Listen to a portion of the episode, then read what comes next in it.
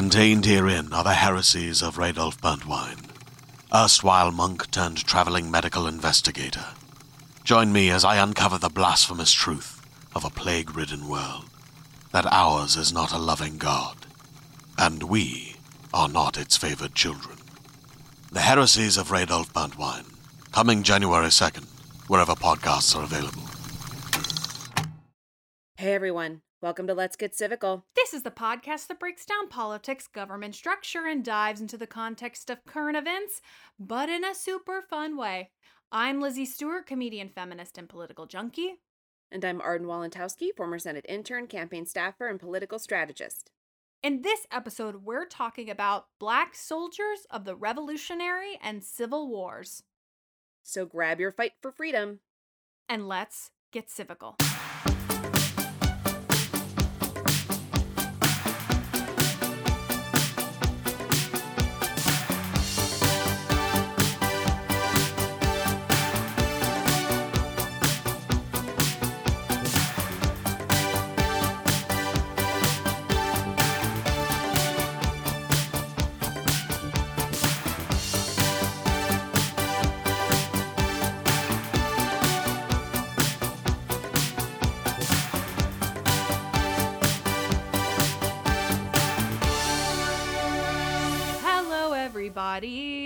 Hello.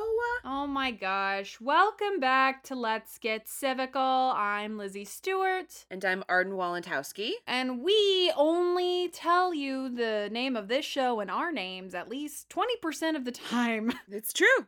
That's that's a fact. It is a fact. It's hard. It's hard because sometimes I feel like if we have something sort of on our hearts and minds that we want to talk about that's not related to the episode, we just simply black out and forget. It's true. It's true. We just start anybody. talking. Yeah, we just It's- start chatting away and then suddenly like, it's "Oh." what's this show? Who are who are we? Who are these gals? But we did the right thing today. We're on it today. So we're really excited today because we are doing a two-part series in honor of 4th of July. And so the the series is about highlighting black soldiers in the big wars. So today we're talking about the Revolutionary War and the Civil War. And then next week we're going to take on the big daddies World War 1 and World War II. Because I just feel like I was doing my research and I don't know if you ha- had a similar experience, but I there's just so much in here that I didn't know and didn't learn in my education about the black soldiers that participated in I'm the wars that I researched. Yeah, there was a lot. Definitely like I so you did the research on the Revolutionary War, I did the Civil War, and like some of this stuff I had an idea about, but obviously like we're gonna talk about some people. Clearly I never learned about like the in, like black soldiers that did a lot of work that got Medal of Honors. Yeah, so it was really interesting to learn. And then also just like how black soldiers fit into these wars. Like we don't ever really talk about that. So it was really Yeah. interesting to learn that that side of it. It was good. I'm really excited to do this. Me too. So, how we decided to do this is like Arden said, I took it upon myself to research the Revolutionary War, and she took it upon herself to re- to research the Civil War, and we're gonna tell each other about the wars. Yeah. I'm so excited about because you know I love storytelling. So, um, I I feel as though we should just kick off um in the historical timeline Yeah. with the Revolutionary War. So, Jump which means. I go. Yeah. Um, okay, so I we're gonna start, and I know I know this is basic, but we're gonna start with just the quickest little overview. Listen, I know you gotta know. you gotta set know the stage. But also I there are some people like I think some people don't know why we Sure. fought some of these wars or they're confused about why or they were taught a different reason and Right. like let's start with a basic understanding so that we are all Yeah. on the same page. Yes, this is like these are the stage directions that are leading us into the play. Here we go. So, this is an overview, and a lot of my notes are coming from this site, which is battlefields.org, which is like this organization that's all about the history and preservation of like famous battlefields and like and like it goes through all the wars and whatever. So it's a great resource. I loved it a lot, but this is the overview of Le Revolutionary War. So, from 1763 to 1776, Parliament, King George III, royal governors, and colonists clashed over regulations of trade, representation, and taxation. Despite the growing unrest, many Americans perceived war and independence as a last resort. So that's how bad these things had to go. And this is where you get the Oh. Boston Tea Party. No taxation without representation. Get off tread my lawn. Don't, Don't tread, tread, on, on me. me. The snake. The snake. The snake. The snake. so everybody's just tensions are high. They're like, "Oh my god, uh, give me space." Uh helicopter parent England. Get off of me. Get off. Continuing on. By 1775, however, tensions reached a boiling point. Both sides prepared for war as negotiations continued to falter. Fighting began outside of Boston, and in the spring of 1775, during a British raid to seize munitions at Lexington and Concord, British regulars arrived on the Lexington Green early on the morning of April 19th and discovered the town's militia awaiting their arrival. The quote, Minutemen intended only a show of force and were dispersing when a shot rang out. the American War of Independence had officially begun. Was this the was this the shot heard around the world? Shot heard round the world. Yeah, baby. Start of the revolution. The Minutemen were ready on the move. Take your planet, take your gun. Report to General Washington. Washington. Hurry, men, it's not a moment to lose. School of Rock? yes. Yes. Oh my Public domain. god. Oh my god. I love God, I love School of Rock. I know. So that I mean, you know, that is uh, then the Revolutionary War begins, right? And we we know what the main players are. General George Washington is leading up the the Continental Army and they're going against the British and they're fighting all these battles. But what a lot of people don't know is that there were black soldiers, and so now I'm going to talk about the introduction of black soldiers into the army, how that came about. So this is coming from the primary source of this section is actually the army website.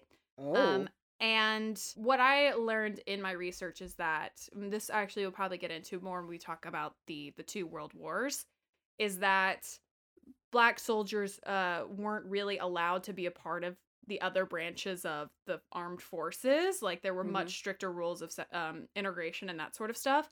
So a lot of their involvement is with the army. And so that's why for me, a lot of my research comes from the army, the official army website, because the Navy was like, no, we suck. and yeah. Um, so this is coming from the Army, uh, and battlefields.org, battlefields.org again, and the National Park Service, which we love. I love. I also used AmericanBattlefields.org for Yeah. Yeah. That's, I mean, I, got so much of this from that website. Yeah. It is great. Love it.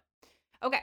So, at the start of the war, Washington, George, had Yeah. been a vocal opponent of recruiting black men, both free and especially slaves. Thanks, George. He wasn't alone. Most Southern slave owners and many Northern slave owners found the idea of training and arming slaves and thereby abetting a possible slave rebellion far more terrifying than the British. So let's just take that fucking in. Wow. You know, tyranny is only so scary. Yeah, just like it's the Right. craziest thing. Jesus Christ. So Washington's like, no, no, no, Right. no. no. Black men had long served in colonial militias and probably even saw action during the French and Indian War, but they had usually been relegated to support roles like digging ditches. In fact, most Southern militias had been create, created precisely to fight off slave insurrections.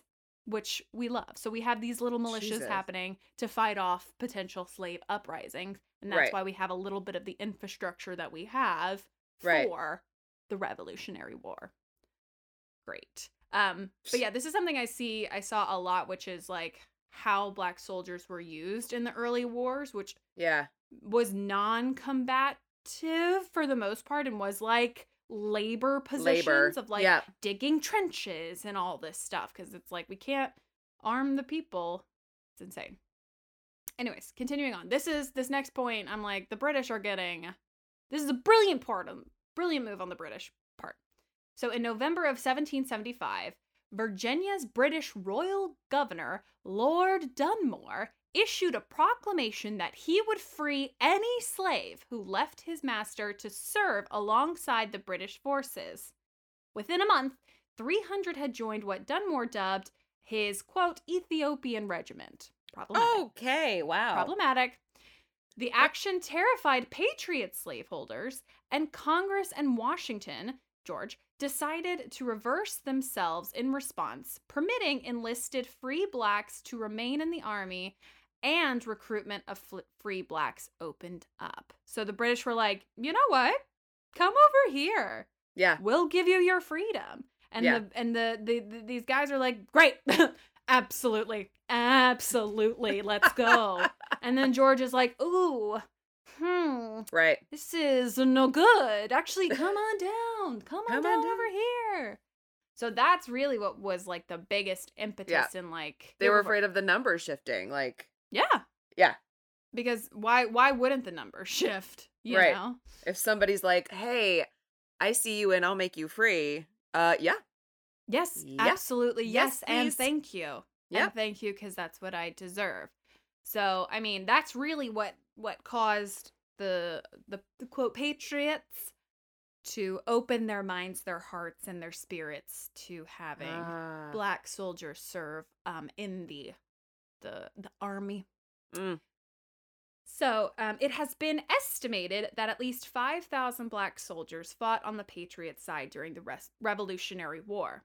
The exact number will never be known because the 18th century muster rolls usually did not indicate race. Careful comparisons between muster rolls and, ch- and church, census, and other records have recently helped identify many black soldiers. Additionally, Oh, uh, yeah, that's super cool. right? It's like, Yeah. uh, like, thank you for putting the piece of this puzzle together. Yeah. Additionally, various eyewitness accounts provide some indication of the level of African American participation during the war. Mostly, this is like French accounts. There's a lot of accounts of French general soldiers remarking Oh. on, you know, the amount. Like, I think it was like a fourth or a third. Somebody remarked was was made up of of of black men. Um, Wow. and that that little section was coming from the National Park Service. Okay. And this is kind of where I'm getting into I'm going to focus on this little this group of of soldiers because it's going to segue nicely into our like notable people, notable individuals. Great. Um, but we're going to start with a notable regiment. The most famous mixed race fighting unit on the Patriot side was the 1st Rhode Island Regiment. Shout out to Rhode Island, small but mighty.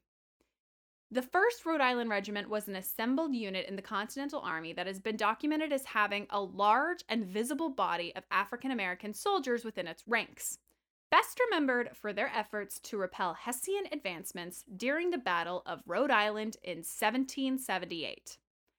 Estimates indicate that between 120 to 140 soldiers out of 250 were black. Though integrated like nearly all other continental regiments, the 1st Rhode Island is remembered for employing slaves and freedmen before it was approved by Congress and General Washington. Oh. So they were like, you know what? We need help. yeah. We're just gonna do it. And We're eventually Washington state. was we need like, the people. yeah, and eventually Washington was like, oh my god, you're winning. Yes. Uh, I'm coming around. So love that. When the Rhode Islanders jour- journeyed to Virginia, where several thousand other soldiers were assembling, they stood out, according to a French military officer there, as, quote, the most neatly dressed, and best under arms, and the most precise in all of their maneuvers. Wow. So they're also just like good soldiers. So this Right. regiment is like not only integrated before anybody else was uh, before it was like, you know, kosher to do so. They were good soldiers. They did their shit right. They were well dressed. It was just a rockin' and they and they won.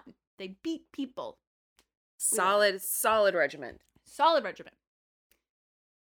And this is a quote that I wanted to read from a veteran of the 1st Rhode Island uh, Regiment. And this is in an address to an anti slavery society meeting in Francestown, New Hampshire in 1842. So this is a, a veteran of this regiment.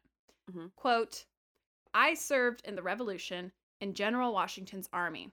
I have stood in battle where balls like hail were flying all around me. The man standing next to me was shot by my side. His blood spouted upon my clothes, which I wore for weeks.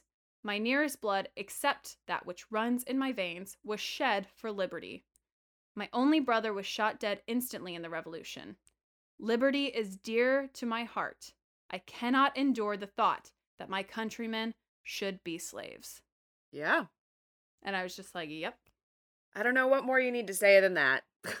Literally, it's like eh, it's just what starts grinding my gears. It's like Yep. you have veterans, yep. and and some of these soldiers had to go back to slavery.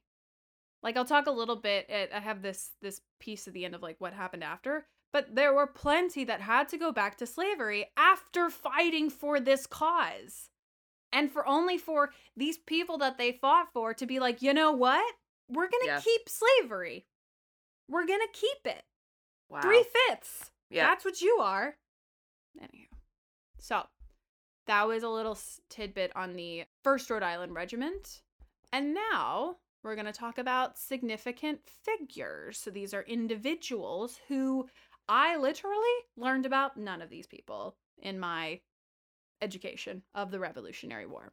And all of this is coming from uh, our friend at history.com, Colette Coleman. And we're going to start off with, I think, probably the most notable person, the, pro- the person that m- it may have gone into textbooks, not mine, but some. So this is Crispus Atticus. Do you know Crispus Atticus? I've heard. Yeah. Great. So, Crispus Atticus, whom many historians credit as the first man to die for the rebellion, became a symbol of Black American patriotism and sacrifice. In 1770, as tensions mounted between British and colonial sailors in Massachusetts ports, distrust and competition among them grew. These pressures came to a head on March 5th when an angry confrontation turned into a slaughter known as the Boston Massacre. Oh. Of the five colonists killed, he was said, Atticus, was said to be the first to fall, making him the first martyr to the American cause. He was taken down by two musket balls to the chest. Oh. I know. God. Oh I know. God. So it's like if you think about it, which um, this is what a lot of people argue, it's like the first person to literally die for the American cause is a black man. Right. Let's reckon with our history. I've said it once, I'll say it a hundred times. Okay, next up is a gentleman named Salem Poor. So, Salem Poor was born into slavery but was allowed to purchase his freedom for 27 pounds before the war begun. So, that's very unusual. But he enlisted multiple times and he is believed to, f- to have fought in the battles of Saratoga and Mon- Monmouth. Monmouth. That's a Monmouth. ba- Monmouth. That's a bad, bad name. Monmouth. Monmouth. Monmouth. He is most famous, however, for his heroism at the Battle of Bunker Hill, where his contributions so impressed fellow soldiers that after the war ended, 14 of them formally recognized his excellent battle skills with a petition to the General Court of Massachusetts. In it, they called him out as a quote, brave and gallant soldier, saying he quote, behaved like an experienced officer. Poor is credited in that battle with killing British Lieutenant Colonel James Abercrombie, along with several other, other enemy soldiers. Um, I don't know if there's any relation between the Abercrombie and Fitch, but you know. Anyway, so he was like well recognized soldier. Yeah. Another notable individual. This is a little. This is she is a woman and she was not a soldier, but uh, I think her story is important and is she has some influence over the Revolutionary War. And this is Phillis Wheatley. So Phillis Wheatley was a revolutionary intellectual who waged a war for freedom with her words. Captured as a child in West Africa, then taken to North America and enslaved, Wheatley had an unusual experience in slavery. Her owners educated her and supported her literary pursuits.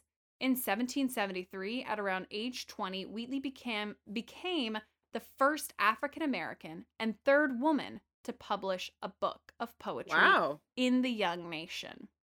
I know. Shortly after, her owners freed her. Influential colonists read Wheatley's poem and lauded her talent. Her work, which reflected her close knowledge of the ancient classics as well as biblical theology, carried strong messages against slavery and became a rallying cry for abolitionists. She also advocated for independence, artfully expressing support for Je- George Washington's Revolutionary War in her poem, quote, to his excellency, General Washington. And I've read the poem. It's it's too long to read on this, but it's beautiful. Mm. It's beautiful. Um so this is just I just wanted to include her because you know, wars are far, fought in many ways. Yes, they are. So That's I love- amazing. yeah, I love I love everything about Phillis. Mm-hmm. Okay. And last but not least, I simply love this gentleman, and I think you will too. Great. So this is James Armistead Lafayette.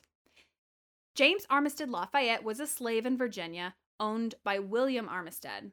After gaining permission to join the war effort from his master, he came upon the British Army in Virginia in 1781 to gather intelligence for the turncoat Benedict Arnold. Damn, dude. I know. In reality, Armistead was a double agent gathering intelligence for the Continental Army under Major General Lafayette.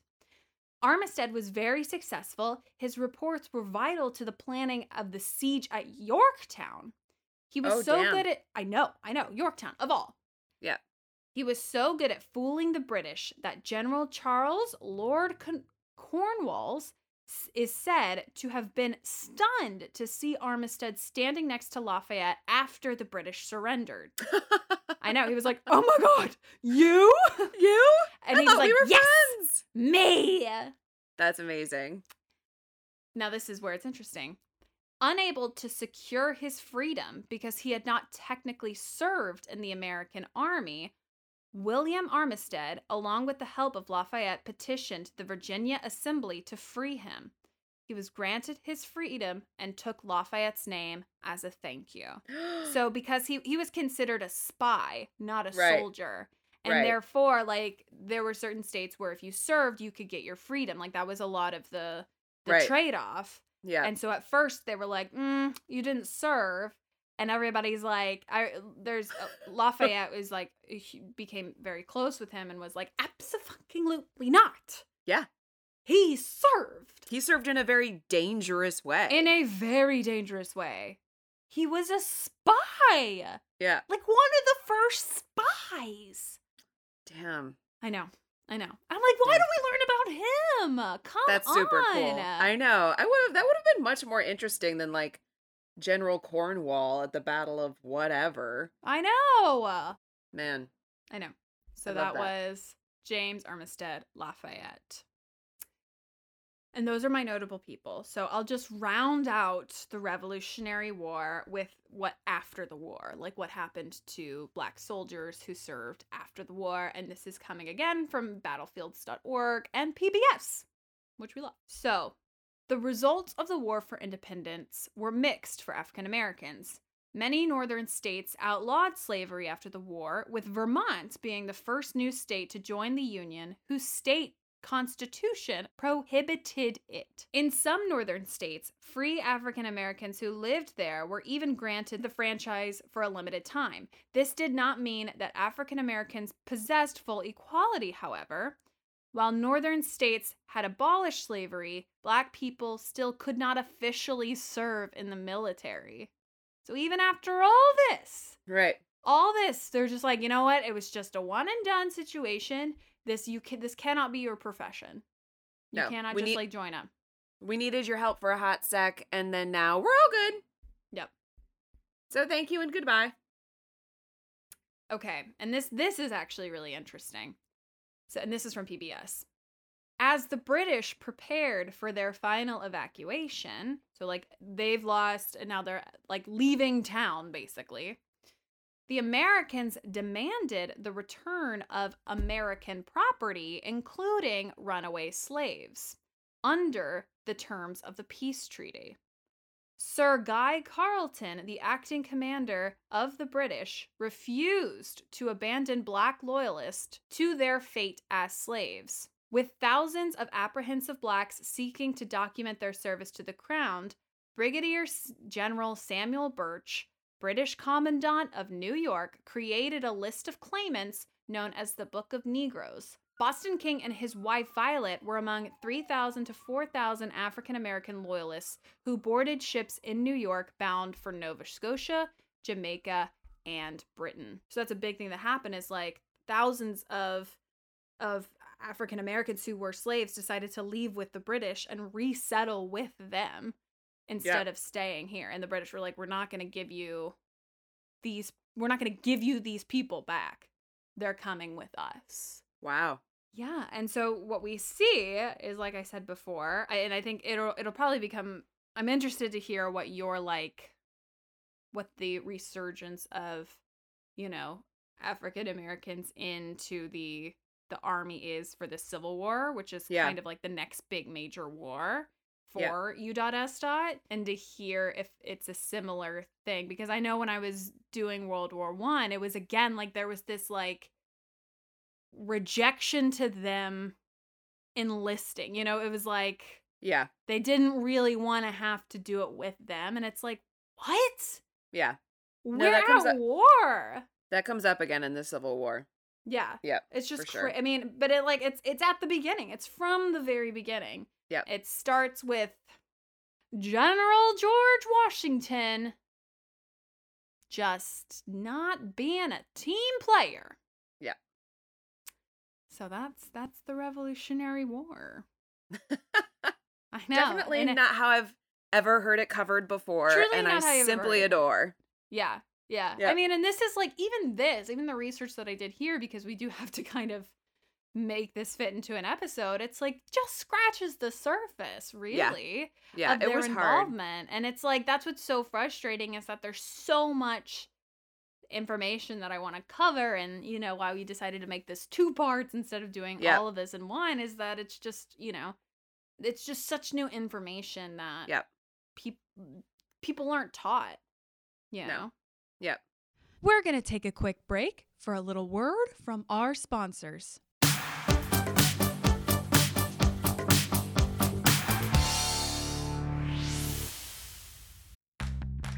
Are you ready to shop?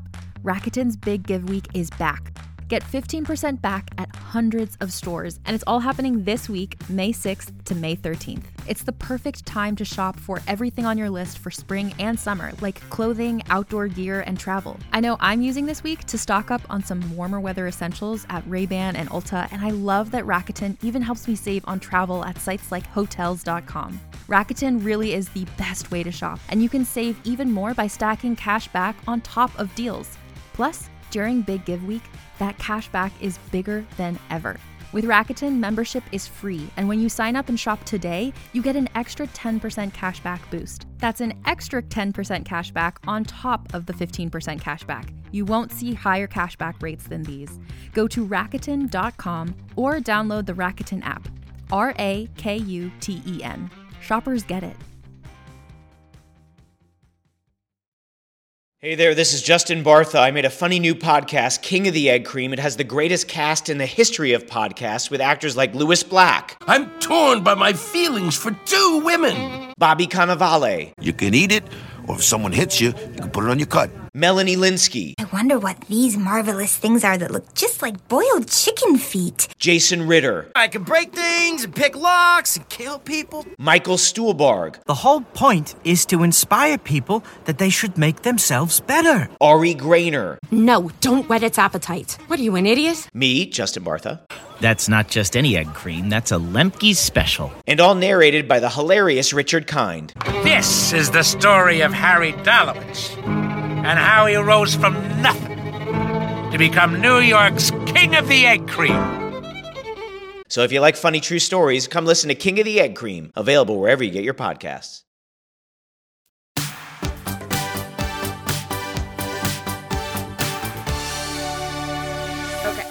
So right, let's tell me about turn- this. Civil War. turn to the Civil War. So this is all coming from uh, Encyclopedia Britannica. Our dear friends at battlefields.org, also known as American Battlefield Trust, the National Park Service, Library of Congress, and PBS. Oh my god, I love it. I love all of those. Those are all of my friends. Yep. Um, and there's some other other sources down the line that we'll talk about. So, basic Civil War facts: The American Civil War was fought from April 12, 1861, to April 9, 1865.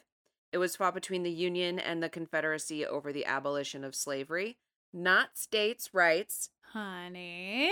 because it was the states' rights to do what? Own people. Own people. So, slavery. It's about slavery. More than 3 million men fought in the war. Let's put an asterisk on men right there. Yep, because we're talking about like, we're doing two, two, we've talked about two, you know, we just talked about the Revolutionary War. We're talking about the Civil War. We're talking about the black men who served. And you Mhm. mentioned um the woman who, um, Phillis, The- what was her name? The Wheatley, the poet. Phillis Wheatley. Yeah, you mentioned you mentioned Phillis Wheatley, but like she was and like but she didn't serve. Like women are still nowhere in any of this story. So more than 3 million men fought in the war. 2% of the entire population died. More than 620,000. Some Union facts. The Union was made up of the northern states of Maine, New York, New Hampshire, Vermont, Massachusetts, Connecticut, Rhode Island, Pennsylvania, New Jersey, Ohio, Indiana, Illinois, Kansas, Michigan, Wisconsin, Minnesota, Iowa, California, Nevada, and Oregon. Oh my god, shout out to the squad. Shout out to the squad. Did I say Oregon right? Oregon? Yeah, you said Oregon right that time. Yeah! Yay! there was no Oregon to be found. I literally had a moment where I was like, "Oh my god, the word is coming up. You have to say it right." Oregon. Uh, Yeah. Oregon. The so the Union obviously the president was Abraham Lincoln, and at the height of the war, the Union had double the soldiers that they had in the Confederacy. So some basic Confederacy facts: the Confederacy was made up of the southern states of Texas, sorry Lizzie, Arkansas, Louisiana, Tennessee, Mississippi, Alabama, Georgia, Florida, South and North Carolina, and Virginia. Their president was Jefferson Davis. There were also Bunch board- of losers. Bunch of.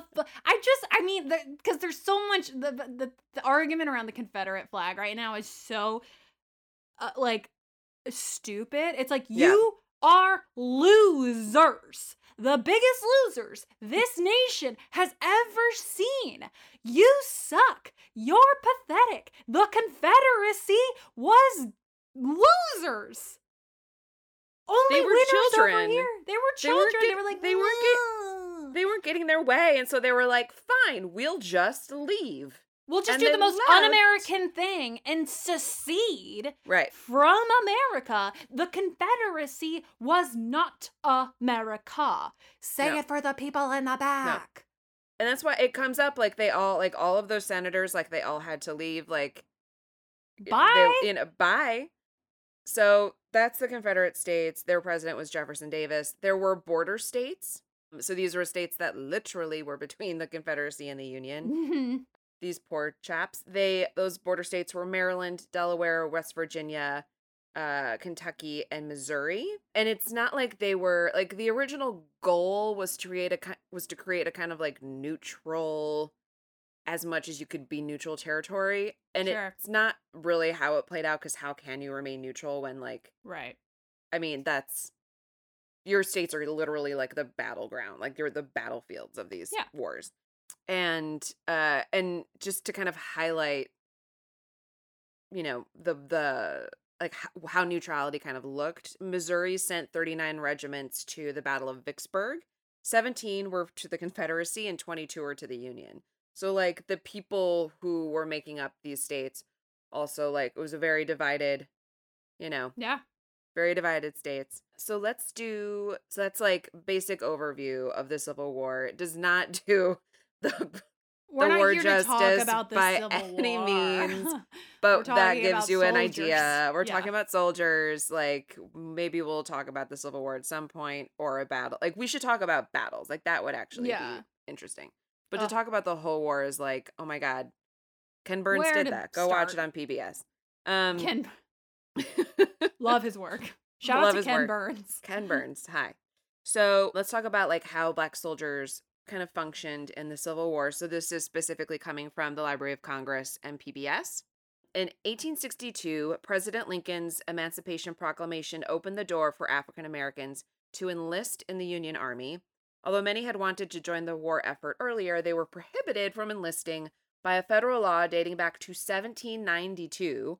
So Mm. after they had served in the Revolutionary War, then they passed a law that said they couldn't serve. Yes. And then now Lincoln is like, actually, mm, our bad. Please come back.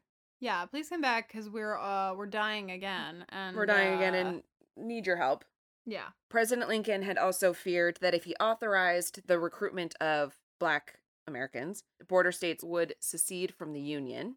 So he didn't want to make them angry and like which I understand the politics of it. Like you don't want to increase the population of the Confederacy because then you're like you're also increasing their soldier like how many soldiers they Sure. have, how many resources they have. So like I get it from a, a political standpoint.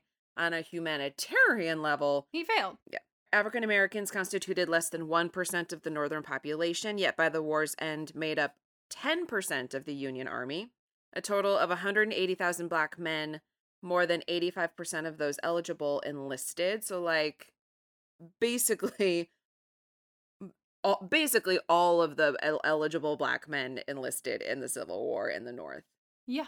African American soldiers faced additional difficulties created by racial prejudice. You don't say. Although many served in the infantry and artillery, discriminatory practices resulted in large numbers of African American soldiers being assigned to perform what? Non combat support duties. We have not changed. We, We have, have not not changed. changed.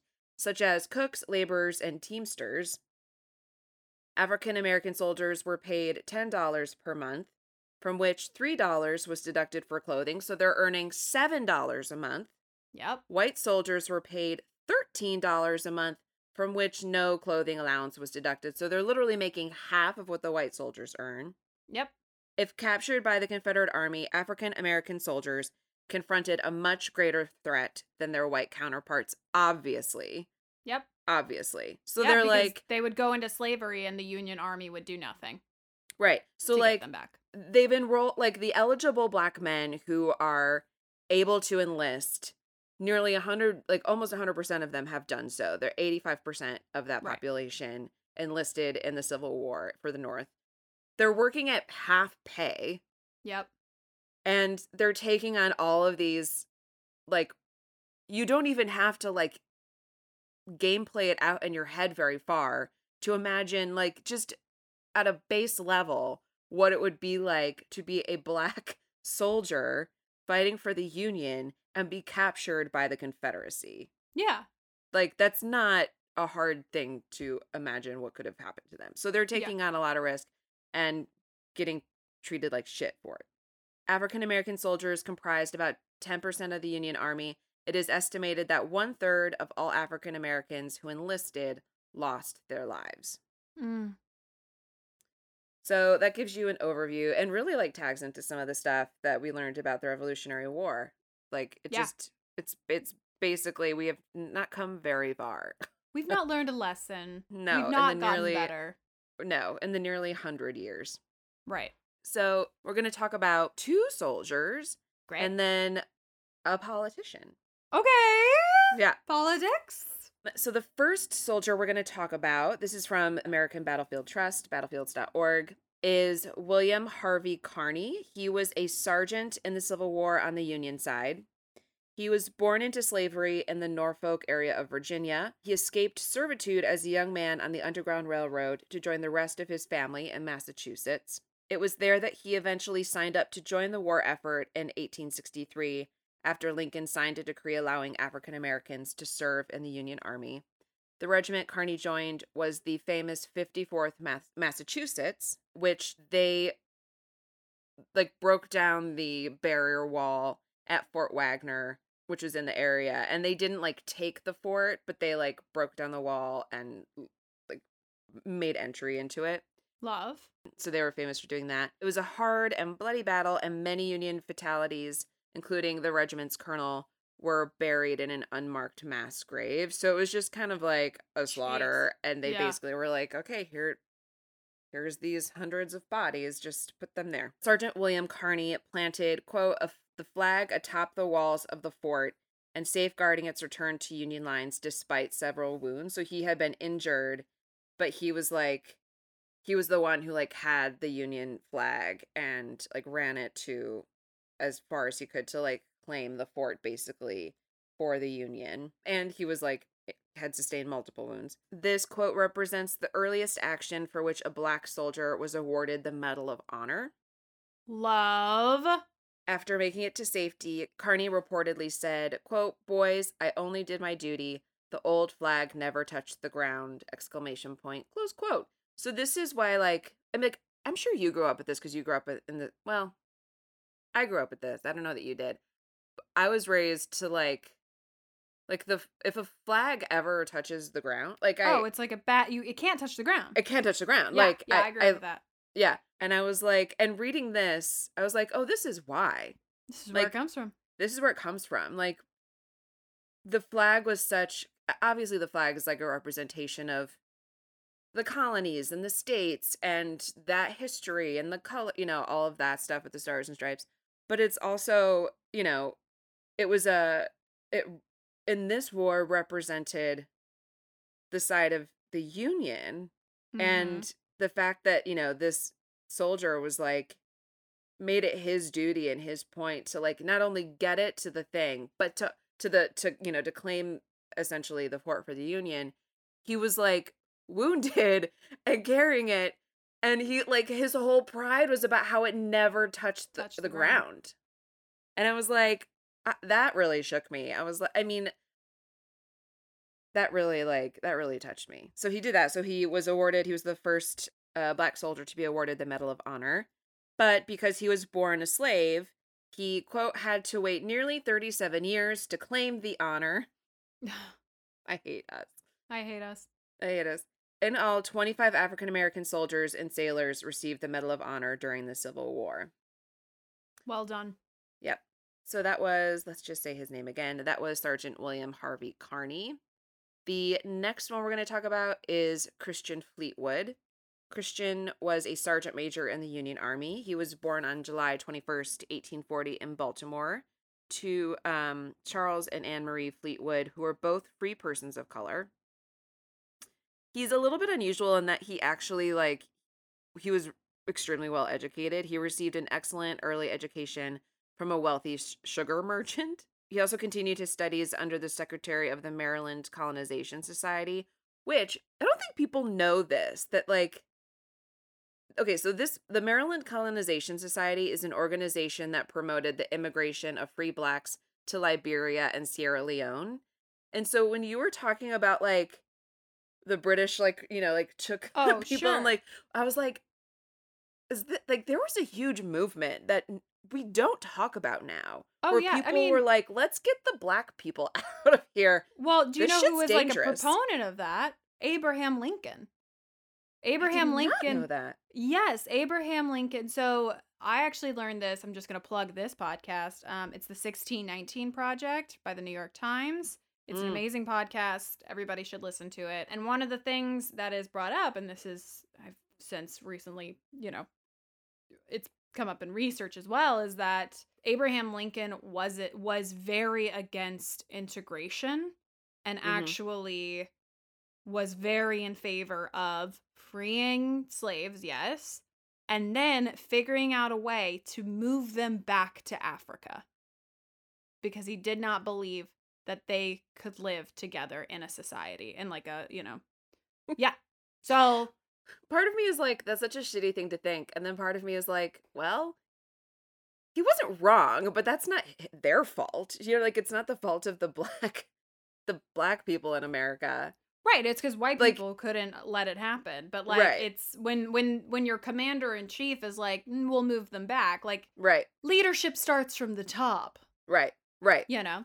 Yeah Um. So Yeah, yeah, so that's sure. actually that the this Massachusetts thing that you're talking about plays exactly into that whole like Yeah. that was a huge movement. Like that was what I think ultimately the goal of the union was was yes Yeah. to abolish slavery, no more slaves, but Right. also to extend that to say no more black people here.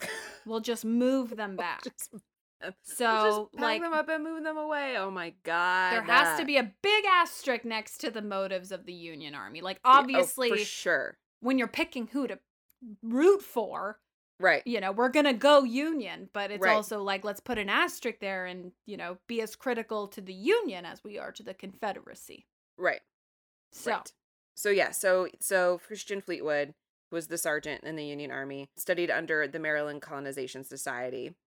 He went on to get further higher education and then, quote, he went into publishing with several other men, founding the Lyceum Observer in Baltimore, which was among the first African American newspapers in the South. I love it. Yep.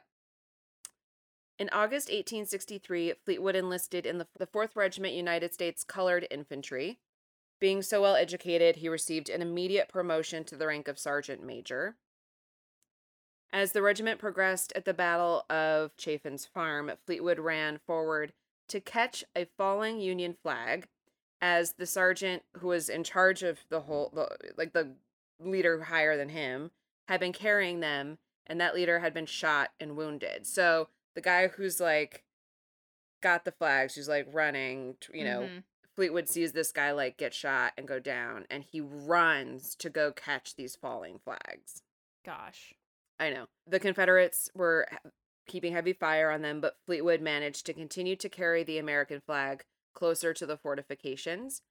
Like our friend before us, Fleetwood received the Medal of Honor for his actions, with the citation for his medal reading, quote, He seized the colors after two color bearers had been shot down and bore them nobly through the fight, close quote.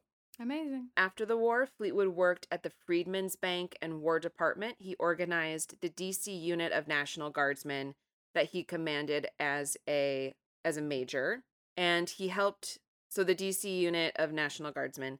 He helped organize the colored high school cadet corps of the District of Columbia. So he like he like he went on and worked Yeah. in government and like I love it. never served in the military again, but like, you know, not in an active duty, but con- continued to like build up the ranks and bring other people up and uplift, you know, people of color. So that was Christian Sergeant Christian Fleetwood. The last person we're going to talk about is was is really interesting and we'll just talk about it. Okay. Um, we're going to talk about Hiram Revels. He was a senator of Mississippi. He became the first black man ever elected to the U.S. Senate. Hell yeah. Yeah, We love that. And he, it's we're folding this in here because he took when the Confederate States left the Union. They also, of course, by definition, left the the seats you know that they had been elected to in Congress. Mhm. And so when they in the interim between when they left those seats and the states were readmitted to the union, those Senate and House seats were a lot of like they they were open because the Yeah. elections had passed and so now they're empty and they had to fill them. And this was back at the time when the state legislature were still electing the Senate members. And so in a way, like that's how Senator Revels gets elected. He gets elected by the Mississippi um, State Senate. And in a way, like I don't know that he would have been the first black man elected to mm. the Senate if it had been left to the population. No. In Mississippi? Yeah. No. No. No, no. Hard no.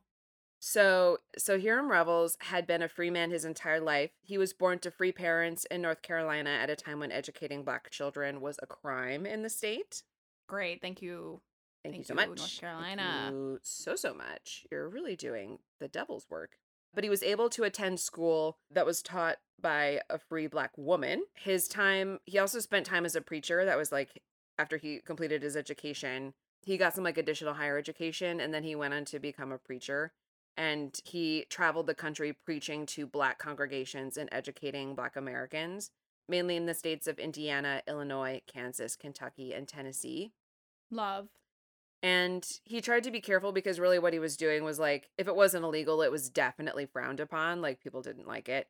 Yeah. Um, so he tried to be careful about like where he went and his movements and all of that. But uh, he was thrown in prison for doing what he was doing. After he was released, Revels became, quote, the principal of a black school in Baltimore and subsequently attended Knox College in Gales- Galesburg, Illinois, on a scholarship from 1855 to 1857 becoming one of the few black men in the US with some college education. So, like, proper college. Then, when the Civil War broke out in 1861, he helped to recruit two black regiments from Maryland. Quote, in 1862, when black soldiers were permitted to fight, he served as the chaplain for a black regiment in campaigns in Vicksburg and Jackson, Mississippi. So, he's serving in his métier in the war. Like he's Yep. serving as a preacher in the war. As the states were being so the fast forward, the war ends. Now we're at Reconstruction. And as the states were being readmitted to the Union, like I said, they had to fill these Senate seats that had been vacated by Confederates. One of the states, uh, one of the seats in Mississippi that had to be refilled was uh, Jefferson Davis's Oh my god. Senate seat. Bye, Jefferson. You lost your Bye, seat. bitch. Yeah. Huh? Oh my wait, he filled Jefferson Davis's seat? So it's conflicting. Like if you go to um the PBS site says that he fills Jefferson Davis's seat, but then if you Mhm. go, so this is all actually coming. I should have said this at the top. This part, this biography of him is all coming from House Archives, and the Oh. House Archives say that he filled the other Senate seat. But you could look at it the other way because here's what happened: they made a deal. Let's make a deal. Let's make a deal. So, quote, in 1870, the new Mississippi state legislature wished to elect a black man to fill the remainder of one term due to expire in 1871 for the seat once held by the former Senator Brown.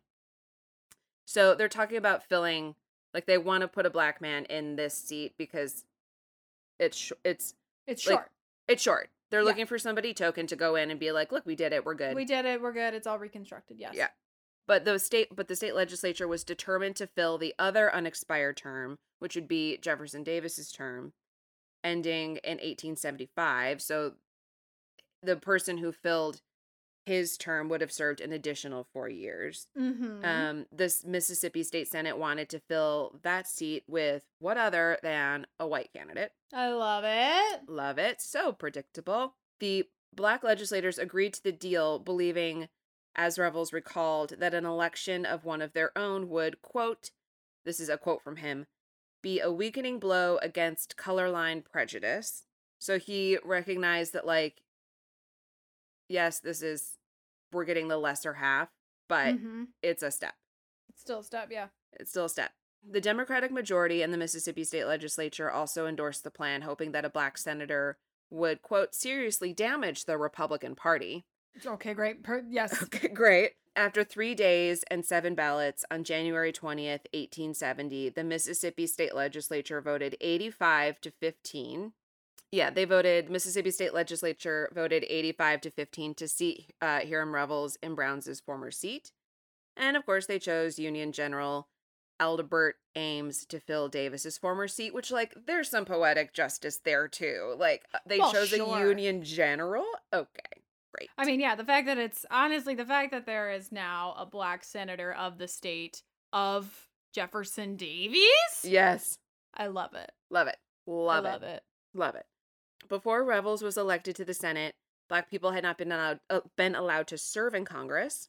So, quote, just before the Senate agreed to admit a black man to its ranks on February 25th, Republican Senator Charles Sumner of Massachusetts sized up the importance of the moment, and he says this, quote, All men are created equal, says the Great Declaration.